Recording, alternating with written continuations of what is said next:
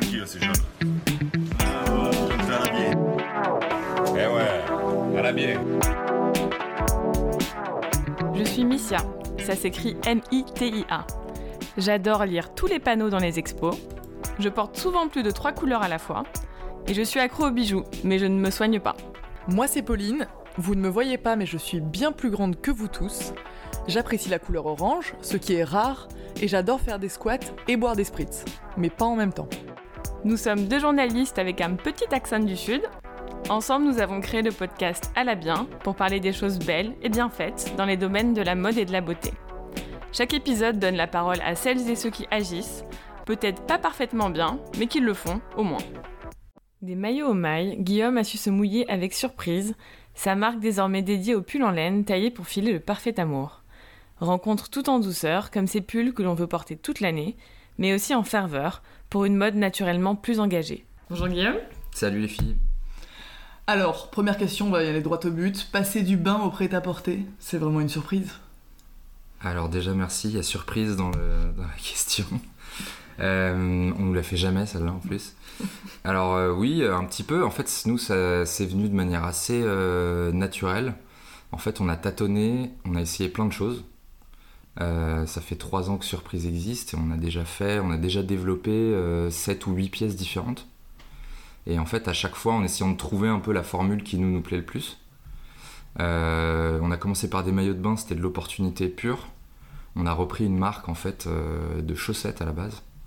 Ça, on ne l'a pas trop dit autour de nous. Une on a repris une marque de chaussettes en fait qui faisait des maillots de bain et qui faisait aussi des maillots de bain. Donc on avait une usine qui était toute prête quoi. Et du coup c'était plus facile pour nous en gros de commencer par des maillots de bain. Après, mon associé et moi, on est fans de fringues et des fringues qui, enfin des vêtements qui, qui ont un héritage, qui ont une histoire, que tu transmets. Enfin on est plus hein, vraiment dans le prêt-à-porter et la mode que l'accessoire. Le maillot de bain c'est un accessoire. T'as pas, enfin je sais pas vous mais il n'y a a pas votre maman qui vous a filé euh, son maillot de bain des années 70 ou ce genre de choses. Euh, alors qu'un pull, voilà, c'est un- c'est une pièce qui s'inscrit plus dans un truc un peu plus euh, sérieux entre guillemets et, euh, et qui a une histoire et c'est ça qu'on aimait bien quoi. On a des pulls, enfin moi j'ai des pulls de mon grand-père, des vieux Lacoste en mérinos qui sont trop cool. Enfin voilà, c'est des trucs qui peuvent se transmettre comme des manteaux, comme des, pantalons un peu moins, mais voilà, des pièces un peu plus importantes.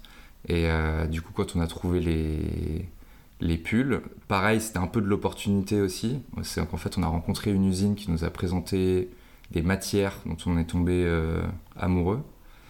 Et c'est comme ça qu'on en est venu là. Et après, ça a tellement pris qu'on a décidé de se concentrer là-dessus, en fait. C'est hyper. En fait, c'est. faut aussi se rendre compte que développer des pièces, ça prend tellement de temps et d'énergie que quand on a trouvé, quand t'as trouvé un peu ton créneau, ce qui te plaît et que t'as trouvé les bons partenaires pour le faire, après faut être vraiment focus sur euh, le faire bien et nous c'est un peu ça notre truc, c'est qu'on a envie d'être expert et de le faire super bien, d'être spécialisé. Donc on, maintenant on est une marque de, de maille à 100%. Il y avait une volonté dès le début de faire quelque chose d'assez éco-conscient quand même. Ouais. Euh, c'est plus facile de faire euh, des maillots de bain éco-conscients ou des pulls Parce que vous aviez du coup une, usine, déjà des process, j'imagine, quand vous reprenez cette marque. Bah, c'est différent parce que les, donc, les maillots de bain, c'est du polyamide, enfin c'est du plastique, quoi qu'il arrive. Euh, on a cherché à un moment à faire des maillots de bain en, en- matière naturelle et force est de constater qu'il n'y a personne qui en fait. Euh, après, nous, on utilisait euh, du coup du polyamide recyclé. Euh, qui était certifié et tout, mais euh, bon, c'est quand même, ça reste quand même des matières qui sont, euh, qui sont issues de l'industrie fossile, quoi. Donc c'était pas, c'était pas génial. En même temps, ce qu'on aimait bien, c'était que ça, en fait, c'est polyamide recyclé avec le ramassage de déchets marins. Donc il y a quand même une espèce de logique circulaire qui était pas mal. Sinon, clairement, je pense qu'on n'y serait pas allé. Et là, ce qui est différent, c'est qu'on n'est pas dans le recyclage et on est dans l'exploitation de matières naturelles avec des élevages qui sont censés être raisonnés d'après la certification que nous on a. Euh, et aussi qui respectent le bien-être de l'animal. Ce que je savais pas, mais il y a des trucs, on va peut-être en parler, mais il y a des mutilations euh, d'animaux dont j'avais même pas conscience qui sont assez, euh, atroces et dont les certifs qu'on a nous euh, nous prémunissent quoi. Mais voilà, la laine, c'est aussi, euh, il y a aussi de la dépense énergétique parce qu'il faut élever les animaux, faut les tondre, faut faire, faut acheminer la laine jusqu'en France, euh, faut la filer. Enfin, il y a quand même une, on a une empreinte euh, carbone qui est certaine en fabriquant des pulls. On reviendra sur les certifications. Mais finalement, tu passes quand même d'un vêtement saisonnier à un autre vêtement saisonnier. Ouais. Comment tu vas faire cet été? Euh, comment on va faire cet été? On va peut-être partir en vacances. Euh, non, en plus, euh, bah, c'est- je, je rigole à moitié. C'est que, c'est que en fait, euh, bah, nous, on fonctionne en précommande. On a un calendrier qui est un peu spécial et qui fait que cet été, en fait, on pourra tout aussi bien vendre des cardigans pour les livrer en octobre. Ce qu'on a fait déjà cet été. Donc en fait, il n'y a pas vraiment de coupure.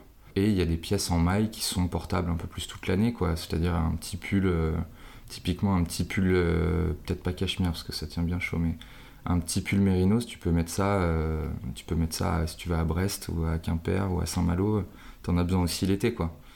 Donc en vrai, non, je pense qu'il y en a pour toutes les saisons.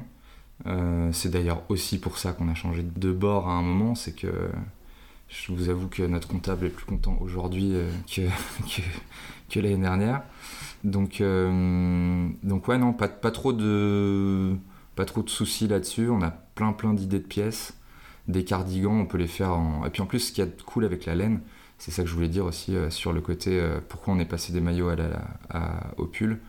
Il y a beaucoup plus matière à s'amuser avec la maille qu'avec les maillots de bain. Les maillots de bain, au final, on avait une matière.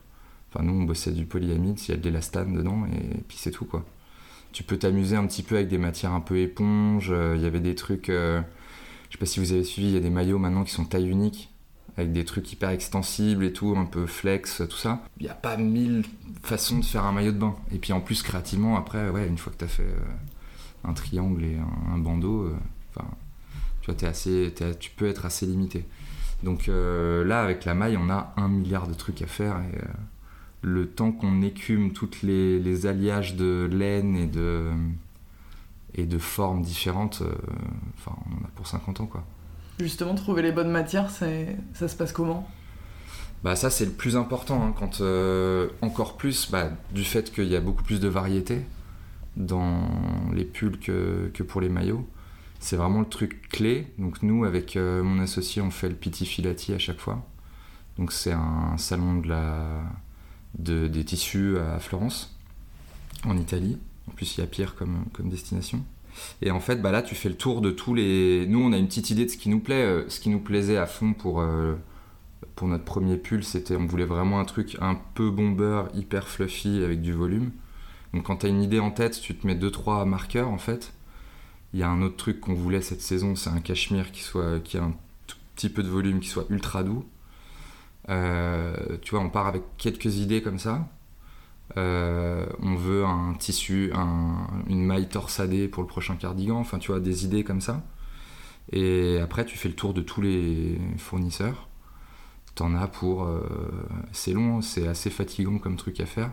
Et tu passes ta journée vraiment de, de 9h à 17h à toucher des, à toucher des laines, quoi. Et à regarder les showrooms des marques, à regarder les modèles. C'est cool de venir avec quelqu'un qui peut essayer aussi. Et, euh, et tu fais ton shopping comme ça, quoi. Du mohair, l'alpaga, mérinos, euh, cachemire, euh, est-ce qu'il y a des laines plus éco-friendly ou d'autres qui ont développé plus des labels que certaines? Alors le mohair est assez encadré parce que historiquement, je crois que c'est une des laines qui se vend le plus. Ça c'est plus que l'alpaga, qui reste encore un peu niche.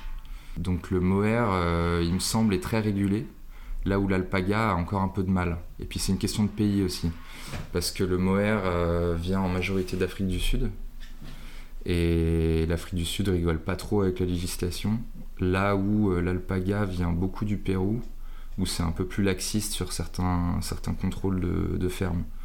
Donc dans ce sens-là, tu pourrais dire que le mohair est un peu mieux que l'alpaga.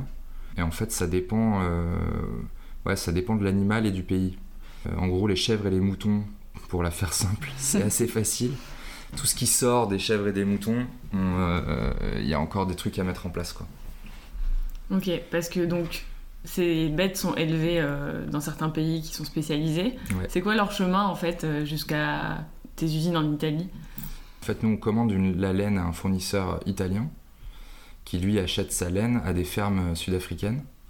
Et dans tous les. Donc, nous, on lui achète, euh, par exemple, euh, la laine que tu portes.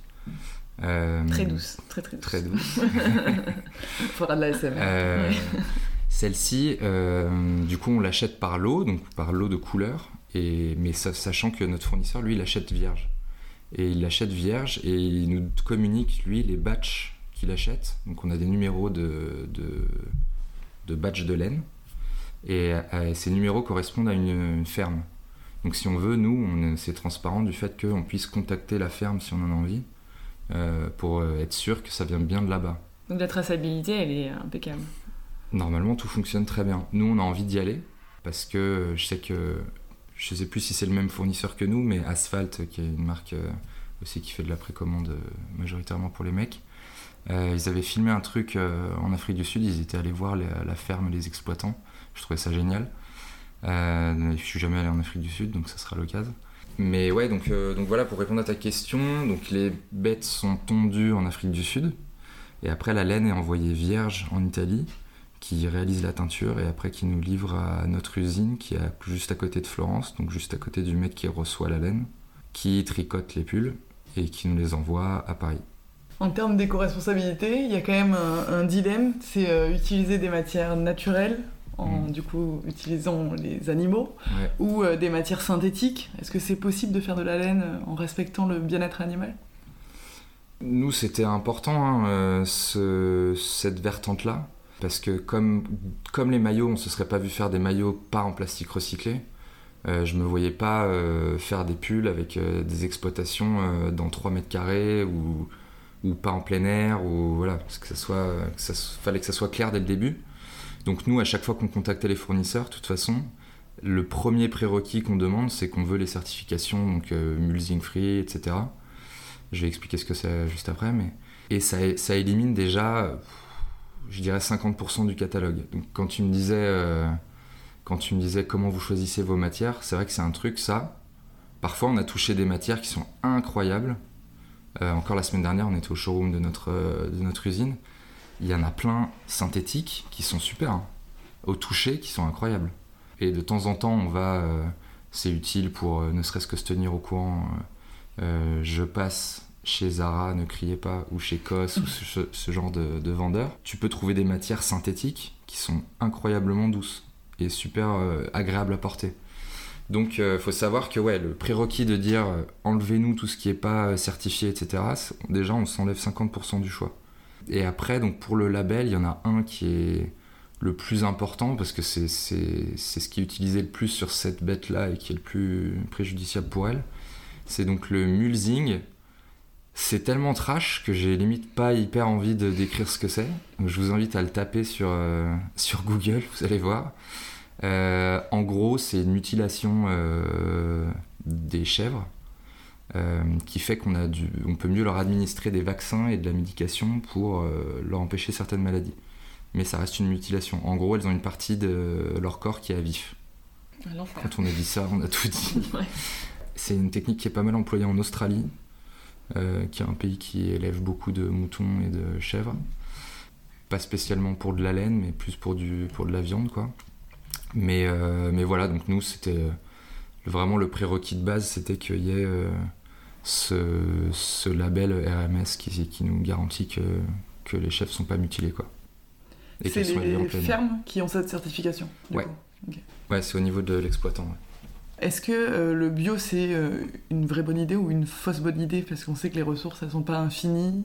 Bah là, nous, ça veut simplement dire que euh, c'est aussi ça, ça- la certification RMS, elle englobe ça. C'est de dire que les exploitations de nos chèvres en Afrique du Sud, euh, en fait, ils n'utilisent pas d'engrais pour faire pousser la pelouse. euh, Enfin, ça paraît tout con, mais c'est juste euh, ça, quoi. C'est que c'est-à-dire que tout ce qui participe à l'élevage des chèvres est fait dans le respect le, le plus strict de l'environnement, quoi. Donc voilà, ouais, c'est juste l'environnement et le, le cadre, le périmètre qu'ils mettent autour de l'élevage qui est censé être, être, être au top, quoi. Et c'est pour ça que c'est ça qu'on a vraiment envie d'aller documenter. Enfin, moi, je trouve ça vraiment cool de montrer vraiment, vraiment prendre le numéro de badge de notre laine et remonter vraiment jusqu'à jusqu'à sortir les chèvres euh, dans les montagnes en Afrique du Sud. Toi, quand tu t'es lancé dans cette aventure, euh, tu faisais pas de mode euh, avant. Euh, t'es rentré en plein dedans. Qu'est-ce qui t'a paru euh, le plus gros comme challenge en termes de RSE Est-ce que c'est gérer le transport, les intermédiaires, justement ces, ces histoires de, de certification, de bien-être animal euh, Je pense que le premier, c'est le conditionnement des produits. Euh, on n'y pense pas trop et on n'en parle pas trop, mais en vrai, ça c'est énorme. C'est-à-dire que l'usine ne peut pas t'envoyer un pull sans qu'il soit sous blister, par exemple. Et le blister, si tu demandes pas à ce qu'il soit recyclé ou si tu les fais pas toi-même, t'as un, un plastique euh, nul, quoi. Après, quand ils sont sous blister, souvent les mecs par batch, ils te mettent un autre sac en plus dessus pour pas trop que ça bouge dans le carton ou pour que ça soit juste plus pratique à l'entrepôt quand ils les reçoivent. Donc il y a plein plein de petites étapes comme ça. Si tu t'en occupes pas, en vrai, t'as vite fait de. Tu vois, si tu commences à faire quelques milliers de pulls, bah tu fais le calcul du nombre de sacs plastiques et de, et de trucs que t'as pendant le transport et conditionnement, ça devient vite euh, ouf. Sachant en plus que toi, tu, après, tu envoies tes pulls. Bah, sachant Donc, que toi, euh, en plus, après, derrière, tu penses bien que tu as envie de euh, d'avoir une expérience client un peu sympa, donc tu veux que ton packaging il soit cool. Donc euh, le sac plastique de l'usine avec euh, un code barre dessus, tu as envie de l'enlever, de le reconditionner dans le tien. Et donc voilà, donc là, tu as, un problème à tous les étages, quoi. Donc euh, nous, très vite, on a fait nos blisters à nous, qu'on a envoyés à l'usine, comme ça, on n'a pas besoin de les enlever, d'une part. Et on les, nous, on les prend, on les met dans la commande. On n'a pas de, on n'a pas d'étape euh, entre les deux quoi. Donc ouais, il y a ce truc là, le conditionnement. Après, moi je dirais qu'il y a les stocks quand même, parce que c'est un truc, euh, même si c'est pour ça que la précommande est assez cool, c'est que on faisait, on faisait pas de précommande sur euh, les maillots de bain. Et, et en fin de saison, on- inévitablement, on avait quand même, je dirais, entre 5 et 10% de stock quoi. Et ça, c'est des maillots Enfin, c'est des, des, des- des stocks. Une fois que tu as utilisé les solutions de déstockage classiques, bah tu fais quoi de ça? Tu les donnes à des assos, euh, ce qu'on a fait, mais on a surproduit. Enfin, tu vois, on a produit pour, euh, pour au final euh, finir par donner certaines pièces. Ça, c'était sur les maillots, et c'est pour ça aussi qu'on est content d'avoir trouvé notre truc aussi sur les pulls. C'est que là, les pulls, j'en ai pas un seul en stock, et si tout se passe bien, on en aura le moins possible, quoi. Donc euh, il y a cette question du stock, parce que si elle s'est posée pour nous au début comme ça, euh, j'imagine même pas euh, ce que c'est chez des gros faiseurs de, vêtements. Et, je parle même pas que de Zara, H&M, etc. hein, mais si déjà, même chez SMCP ou ce genre de mecs, des bâches, tous ces gens-là, je pense que ça doit être, ça doit être violent. C'est d'ailleurs pour ça qu'ils ont des outlets et qu'ils ont des trucs, des solutions prévues. Mais, euh, mais donc je dirais le stock, conditionnement, stock. Et après, bien-être animal, euh, j'ai l'impression, nous, que dans nos pays, et si on suit les certifs, que ça va quand même beaucoup mieux. quoi. Sur la production, sur le reste, il y a quand même énormément de choses qui sont faites. Sur le coton, ça, avance, ça a super bien avancé, euh, les exploitations. Et, et sur les laines naturelles, ça, ça a bien bougé aussi dans les pays, euh, dans les pays entre guillemets cool dont je parlais. Quoi. Oui, parce que tu dis qu'il y a quand même 50% de- d'options que tu écartes, toi, quand tu fais ton choix de la laine. J'utilise pas. Ouais, Ouais. ouais, mais parce qu'ils sont faits avec des matières plastiques. Aussi, oui. Ils sont, euh, ils sont bourrés de polyamide ou ils sont avec de la. Ouais, avec du polyamide. Mais même si, euh, même si euh, on s'interdit pas totalement, nous, dans le futur, de euh, d'avoir un petit peu de polyamide dans nos, dans nos pulls, quoi. Ah, ça, ça sert à quoi? Ça sert à de l'élasticité et à de la, à de la résistance. C'est important, ouais, parce que les fibres naturelles, trop naturelles, en fait, c'est trop fragile. Et du coup, c'est c'est pas mal de temps en temps d'avoir un petit peu de. Et justement, on, fera, on prendra du polyamide recyclé, mais pour euh, s'allier avec la fibre euh, naturelle pour qu'elle soit plus résistante. Et parfois plus douce. T'as vécu euh, ailleurs qu'en France, au Portugal, je crois. Ouais. Est-ce que, euh, selon toi, en France, on est quand même bien placé sur euh, cette mode conscious, euh, les nouvelles marques, etc. Ou il y a d'autres pays qui font mieux que nous, en Europe et ailleurs? Je pense qu'on est assez bien placé. Après, je suis peut-être un peu biaisé parce que j'écoute beaucoup de choses, mais j'écoute beaucoup de français. Donc j'ai l'impression que j'ai une. Ouais, enfin, je sais pas, j'ai l'impression que j'ai complètement un gros biais français. Ouais, je trouve qu'on est assez fort là-dedans parce que y a... moi, les exemples que j'ai eus, c'est que des français. Enfin, j'ai regardé des mecs comme. euh, depuis le début, évidemment. euh, parti pris stylistique, euh, enfin que ça me plaise stylistiquement ou pas, c'est même pas la question, mais euh, des mecs comme Opal, le slip français, Fago, enfin toutes ces marques-là, qui se sont montées il y a moins de 10 ans en gros. Elles ont un discours et elles ont fait bouger les choses qui fait qu'aujourd'hui, euh, tous les gens qui font des podcasts disent, euh, et toutes les gens qui veulent faire une marque de vêtements disent, c'est un, c'est un présupposé normal, j'ai même plus besoin d'en parler en fait. C'est, comme euh, pour conduire, il te faut un permis de conduire quoi. C'est vraiment le prérequis de base. C'est tu vas pas faire une marque produit en Thaïlande. Enfin, a priori, si t'es un mec, si t'es une personne française qui sort d'école et qui veut créer une marque de vêtements, euh, tu vas pas faire un truc euh, au Vietnam euh, avec des trucs non recyclés. euh. Il y a une vraie envie de faire bouger ça et, et dans le bon sens quoi. Alors justement, de manière tout à fait honnête, nous, depuis qu'on a commencé le podcast, on a vu, on a vu cette tendance exploser. Ouais. Il y a énormément de marques de cet écosystème de jeunes entrepreneurs qui veulent faire vraiment bien les choses et qui lancent des marques responsables. Est-ce qu'il n'y aurait pas une petite saturation du marché qui commence à, à pointer le bout de son nez? Bah, je pense que justement, c'est le, c'est le fait de le dire en fait qui va être, euh, qui va commencer à saturer. C'est-à-dire que je pense que, alors il faut, il faut continuer à le dire. Je, je veux dire, il faut continuer à être transparent et à dire aux consommateurs ce qu'on fait, etc. Mais je pense que d'en, d'en faire des caisses et de prendre la parole à longueur, euh, comme je suis en train de faire là maintenant, en gros. On te force un peu hein, Ouais. en même temps. Bah ça, ça va un peu peut-être euh, diminuer on va peut-être plus reparler de ce que je trouverais hyper cool. On va peut-être plus du coup reparler de, euh, de coupe, de, de matière, de, d'influence créative, euh, de, euh, je sais pas, pourquoi Lagerfeld avait fait une robe en mohair en 83, euh, tu vois, je sais pas. On va peut-être plus reparler de mode que de, d'environnement et c'est peut-être pas plus mal. Sachant que enfin dans le, dans le ce qui se passe dans l'arrière-cour et ce qui est fait dans les usines ça changera pas. C'est à dire que je pense qu'il y a un effet de cliquet là. Ça veut pas dire que si on arrête d'en parler moi demain euh, en fait euh, c'est bon plus personne me pose la question je vais aller foutre mon usine en Chine. Donc euh, donc non non ça, restera et tant mieux. Mais peut-être que voilà le, le, focus il se mettra peut-être un peu plus sur on reparlera peut-être un peu plus de mode que d'environnement. Justement, du coup, tu t'es lancé sur un pull ouais qui cartonne. Ouais. Pourquoi il cartonne ce pull? Euh, c'est un secret déjà. c'est un secret, euh, ouais. Après, euh, bah, c'est, c'est, c'est la, c'est la rencontre de plusieurs trucs. On s'est toujours dit avec euh, mon associé qu'il devait y avoir. ça marche beaucoup mieux quand on a vraiment des coups de cœur. On avait cette idée-là de ce pull-là, tel qu'il est là. On avait vraiment cette idée de faire celui-là, quoi. Genre vraiment, euh, parce que je sais pas, un, petit pull un peu court. euh, qui soit un peu sexy, féminin, mais en même temps euh, élégant et pas crop top, tu vois. Et avec une coupe nickel, des emmanchures un peu basses et tout. Qu'on trouvait pas trop. Et après, nous aussi, on a une vraie. ça, c'est un truc qui est un peu une marque surprise, tu, vous verrez sur les prochains pulls, mais on, aime bien les gros cols, les grosses, les grosses ribs au niveau des poignets et, et au niveau de la taille.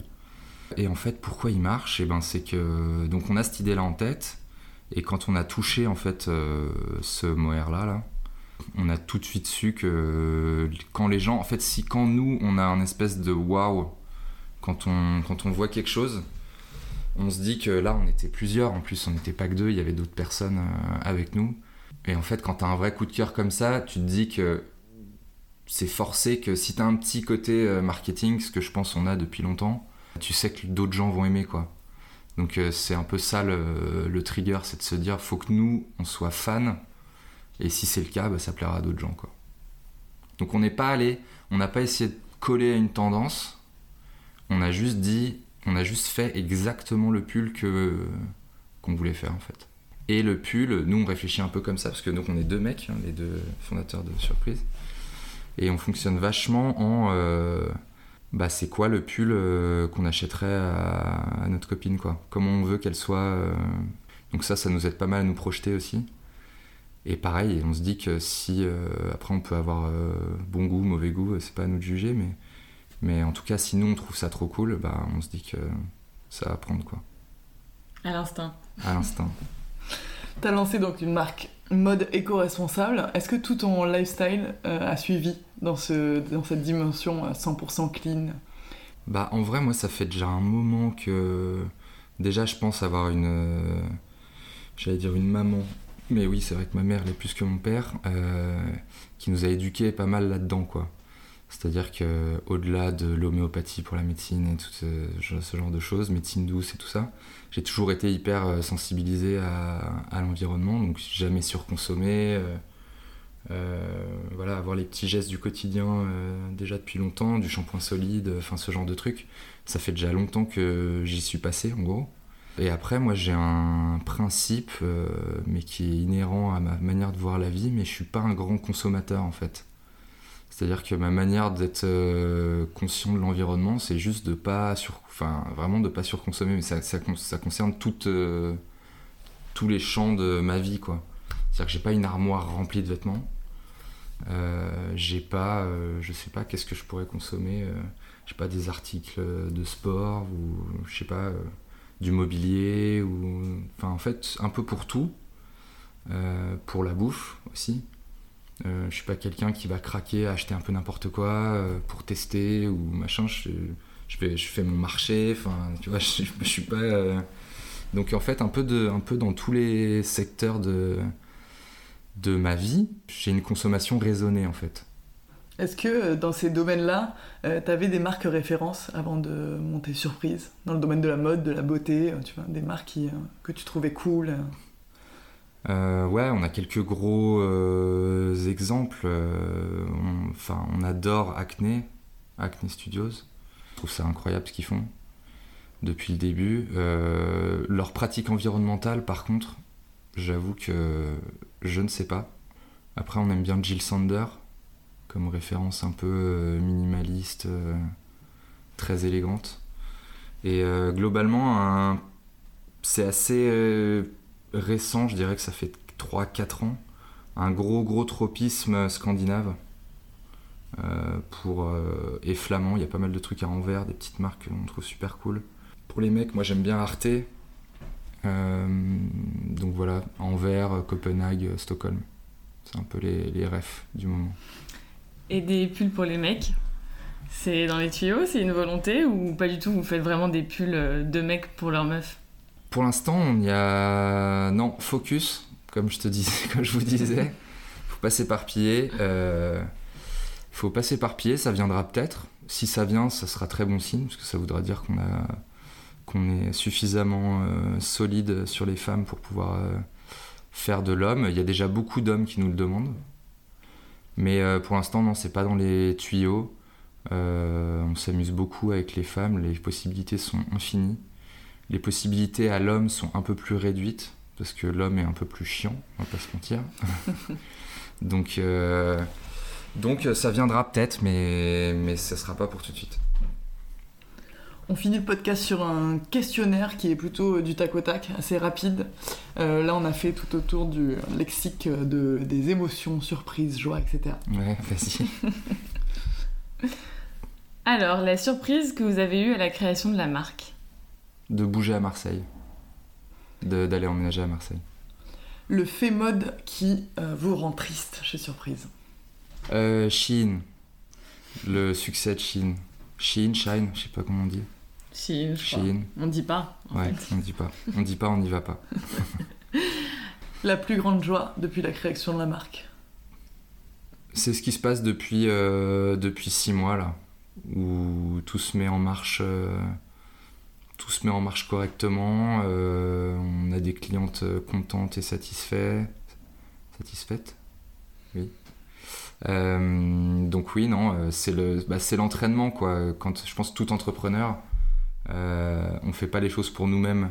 Enfin, on les fait un peu pour nous aussi, on va pas se mentir, mais ce que je veux dire, c'est quand tu fais un produit que tu, donnes à la vente, s'il y a personne qui te l'achète, bah tu vas pas être super heureux. Euh, donc c'est ce qui se passe depuis six mois là, c'est la dynamique qu'on a et, et ce que les gens nous renvoient qui est juste trop cool quoi. La pratique de greenwashing total qui vous met le plus en colère. Bah, c'est le- l'assemblage euh, du produit à 99% et de la boucle sur le sac euh, Made in France. Ce serait peut-être ça, ouais. Parce que ça, il y en a beaucoup. Et enfin, le rêve le plus doux que t'as pour la marque, aussi doux que les pulls.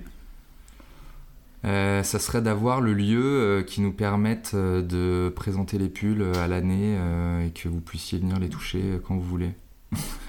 C'est-à-dire euh, toute la journée, tout le temps. Se rouler dans des Euh, pulls surprises. Exactement. On fera des poufs surprises, euh, on fera des, euh, des hamacs surprises. euh, Ce sera, ce sera génial. Merci beaucoup, Guillaume. Merci à vous. Merci. Merci à vous qui écoutez ce podcast au coin du feu, sous un plaid ou ailleurs. Merci à Alexandre Vrac pour le générique, Kim Roselier pour la couverture, Caroline Deville au graphisme et Logitech pour le matériel. À l'année prochaine!